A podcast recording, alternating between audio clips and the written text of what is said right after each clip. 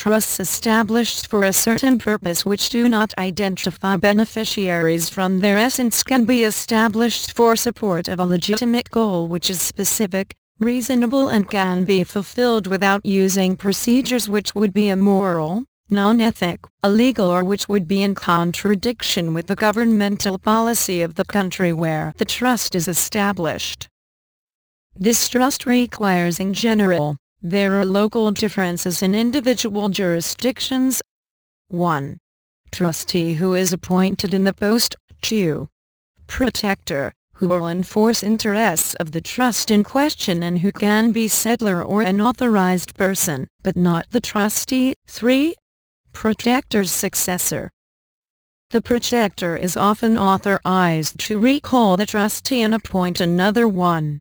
The conditions of the trust in question should precisely specify on which event the trust will be terminated and what is to be done with the trust assets upon such a termination. If the trustee who is appointed in this post has suspicion that the protector does not conduct properly, he or she must notify the Attorney General of such an alleged negligence of obligations or illegal conduct by sending the appropriate notification to the Attorney General, together with the trustee. The Attorney General can ask the court to appoint another trust protector.